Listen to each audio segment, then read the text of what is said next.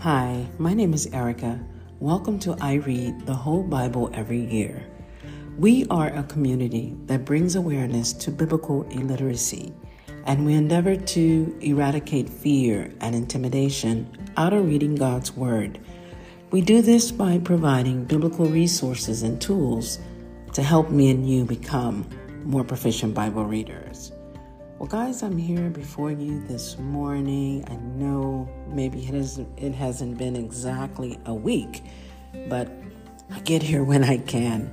Anyways, I am going to be sharing with you prayerfully the book of Luke, chapters 1 through 16.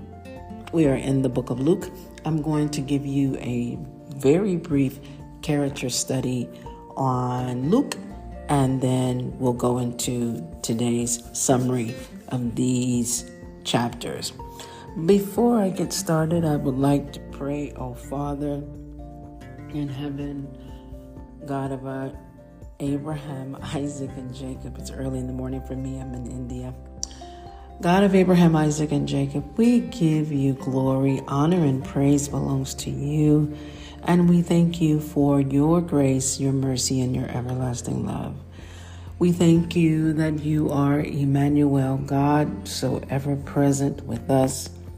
We thank you that you abide with us when we draw near to you. We thank you for the Holy Spirit, who is the Spirit of wisdom, the Spirit of truth. And we thank you for your Son, Yeshua. We thank you for the Word of God, which is our foundation for biblical principles, morals, and values. As I share on these broadcasts, this podcast, I pray that those that come and have a hear, ear to hear, let them hear. Let them listen and obey your word, for it is the truth. In Yeshua's name I pray. Amen. And that was my glasses. One moment. I don't need them to break. uh, not being here in India. Although they're just reading glasses, there are specific ones that I like with the blue, uh, what is it called? Blue light technology to prevent my eyes from uh, being so tired from looking at electronic devices, screens most of the day. You know, that's become our world. Alrighty, so just a little bit of um, background here about Luke because I don't want to make this too long. I realize most people have a short attention span, including me. So, Luke is a physician and he is a meticulous researcher. Emphasis is on his compassion and care for the marginalized. Luke's focus is on social justice. And that was my charger. Just got to keep still, Erica. So, Luke's background as a physician and his commitment to accuracy and detail is displayed throughout this book. Luke's gospel highlights Jesus' compassion for the marginalized as well, which aligns with his own values. And Luke mentioning Luke's concern for social justice and the inclusion of stories about the social outcast. So, I'm going to give you a short summary of it, and then I'm going to talk about the treasures in Luke the practical applications in this chapters and then lessons from Luke chapters 1 through 16.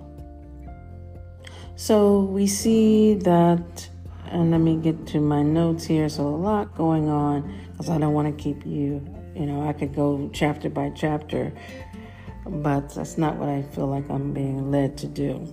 So in Luke chapters 1 through 16, we witness the birth and early life of Jesus Christ as well as the beginning of his ministry.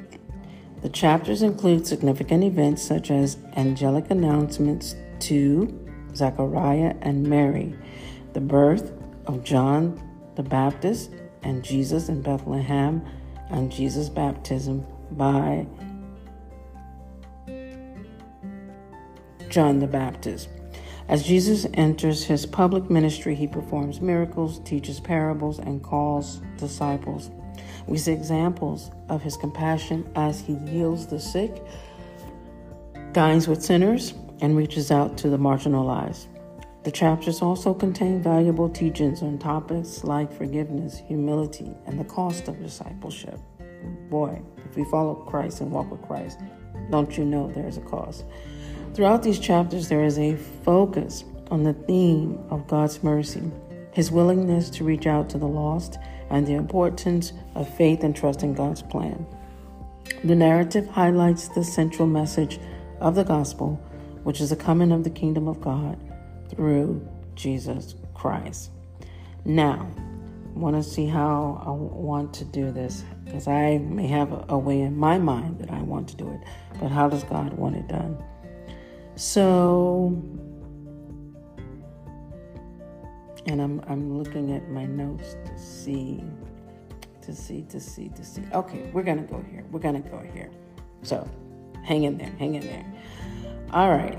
So in Luke chapter 1, verses 1 through 4, we see the introduction to Luke's purpose in writing his gospel. And there's emphasis on the accuracy and certainty of the events he is recounting. In Luke chapter 1, verses 5 through 25, the angel Gabriel announced to Zechariah about the birth of John the Baptist. Zechariah's doubt and subsequent temporary temporary loss of speech. We see that also in these verses. Continuing on in the same chapter, chapter 1, verses 26 through 38, the angel Gabriel visits Mary and the announcement of Jesus' birth. Mary's faithful response and her willingness to become the mother of the Messiah. Same chapter, verses 39 through 56, Mary's visit to Elizabeth, who is pregnant with John the Baptist.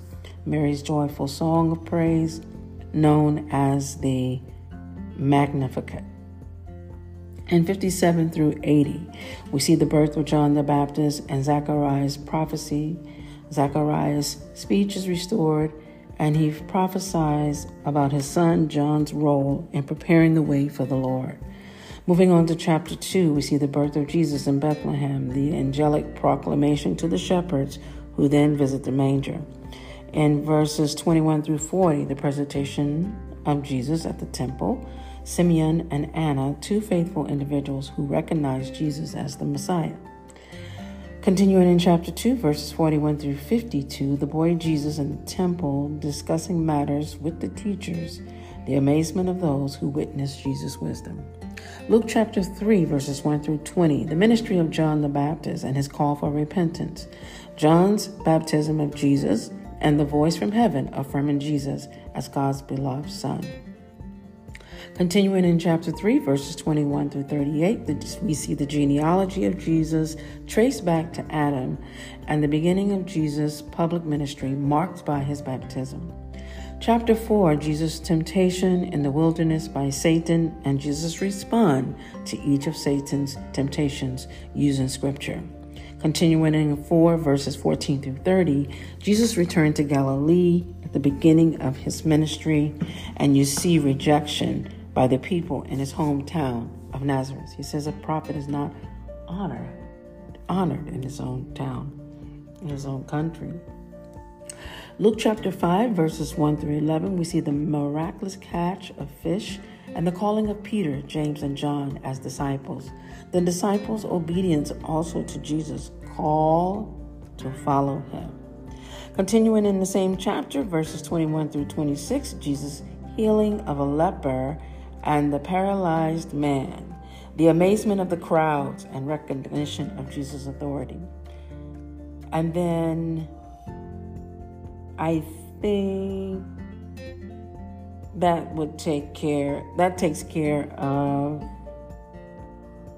chapters 1 through chapters 5, highlighting key events. Now, when it comes to, and then what I did, I, summar, I summarized the rest because otherwise, guys, it would take too long, which I started that from the beginning. Now, these are some things that I wanted to point out um, in this character study. I mean, in this study. Treasures in Luke, chapters 1 through 16. We have the birth narratives highlighting the narratives of Jesus' humble birth, reminding us of the Hmm. miraculous beginning of our Savior. Two, parables of compassion, mentioning famous parables like the Good Samaritan and the prodigal son, emphasizing the lessons of love, forgiveness, and empathy. The cost of discipleship. Hello, raise your hand, you know. Quoting Luke 9, chapter 20, I mean, verse 23 Take up your cross daily and follow me. Encouragement to surrender to Christ and understand the cost of discipleship. Some of the practical applications we can practice compassion, encouragement to actively show love, kindness, and empathy to those in need. Uh, suggesting it suggests ways like acts of service, generosity, and active listening, active listening, um, and embracing humility, highlighting the value of humility in Jesus' birth, encouragement to cultivate an humble heart and express gratitude. And then again, count the cost, reflecting on commitment to follow Jesus and taking up our cross daily. We're encouraged to deepen the relationship with Christ and stay faithful. You know, when we walk with the Lord, or, or imagine when God called them to walk with them, they dropped everything and they had to just walk by faith and trust that this person would not lead them to stray and that they were walking in obedience to the Lord and they were doing exactly what they were sent here to do. And so that meant, you know, the cost. The cost is you give up everything. You give up your ways to live a life that is pleasing to God, doing life God's way. Lessons from Luke Chapters 1 through 16, we see God's mercy knows no bounds, reflecting on God's boundless mercy and love. The reminder that no one is beyond God's reach. We see true greatness lies in service, emphasizing that greatness is found in serving others, encouraging a mindset of helping and caring for those around us, and then faith and trust in God, reminding us of the importance of unwavering faith and trusting God's plan drawing lessons from various encounters and teachings of Jesus in these chapters. And so, Lord, we just thank you for your word that has gone forth, and we're continuing to ask you for guidance, leading us into all understanding and in all truth. We look for ways to apply your word and to share it with others.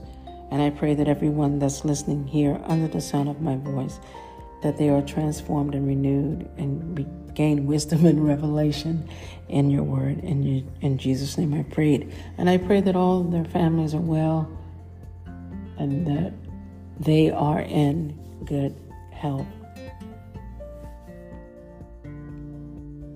Excuse me, I had a yawn there. So, what can you take from the book of Luke? What stood out to you? And what is most important to you? That's what you need to start to think about. Not necessarily, honestly, let me rephrase that. What's important to God should be important to you.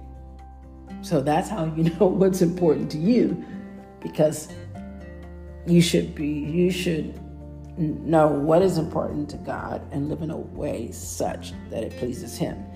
And check out Matthew chapter 633 in the chapter 6, verse 33 in the Good News Translation. And I'll come back and talk about that one day.